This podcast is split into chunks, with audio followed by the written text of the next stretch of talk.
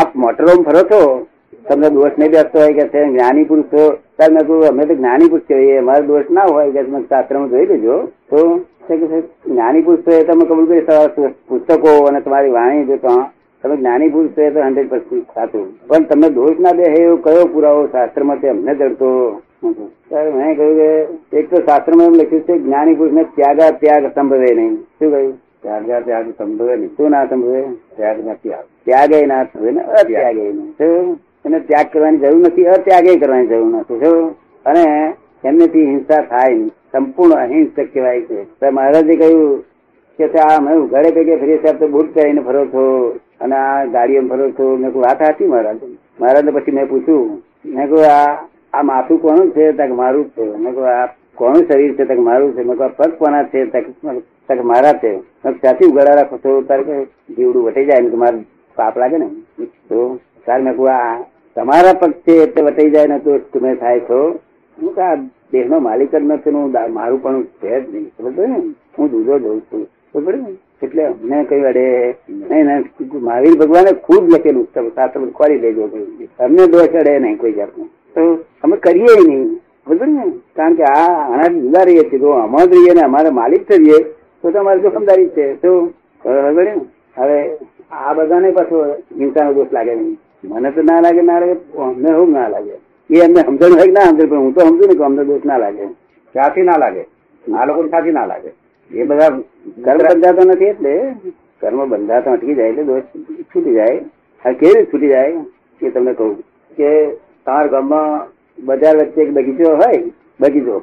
તે કોઈ ખાનગી બગીચો હોય, કોઈ માણસનો. એટલે બજાર વાળા એમ જ ગણે કે આ તો આપડા પેલા રણછોડી સાહેબ નો છે કે શું. ખબર ને એટલે પછી બગીચામાં પોલીસ વાળાને બધા પેઠા અને ખોદાવડે વર્તી કરી તો મેથી એક્સાઇઝ નો માલ વીસ હજાર રૂપિયા નીકળ્યો. શું નીકળ્યું? એક્સાઇઝ નો માલ. એક્સાઇઝ નો માલ વીસ હજાર નીકળ્યો. એટલે પછી પેલા લોકો કે છે કોણ માલિક છે? આજુબાજુ પૂછો કે છે. દુકાન વાળા પૂછે કે રણછોડજી સાહેબનું છે તો. હા રણછોડ એ પોલીસ ફરજારી કહ્યું કે રણછોડ સાહેબ પકડી લાવો કે એટલે પોલીસો બધા ત્યાં ગયા. રણછોડજી સાહેબ કે ભાઈ, શું છે અહીંયા આગળ? આ પેલો તમારો બગીચો છે, ત્યાં આગળ રસ્તા નીકળ્યો માલ નીકળ્યો છે ફરજાર સાહેબ હમણાં હમણાં બોલાવે છે. તો એ મારો નથી કે છે. બધા લોકો કે છે ને આવું ના બોલશો કે છે. એટલે પેલા પંદર દાડા પર વેચેલો. શું કરેલું? વેચેલો. પંદર દિવસ ઉપર. એનો નોંધણી બોધણી બધું થઈ ગયેલું.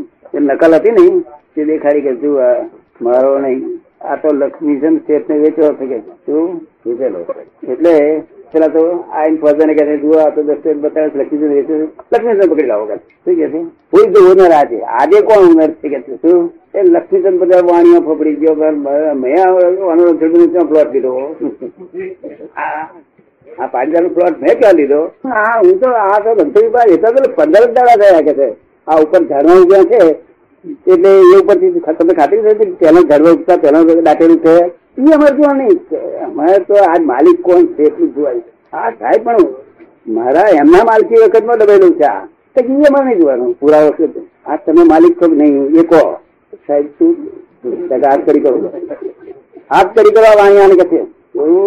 આ માલિક નથી શું કહ્યું? મને વેચી ખાધો.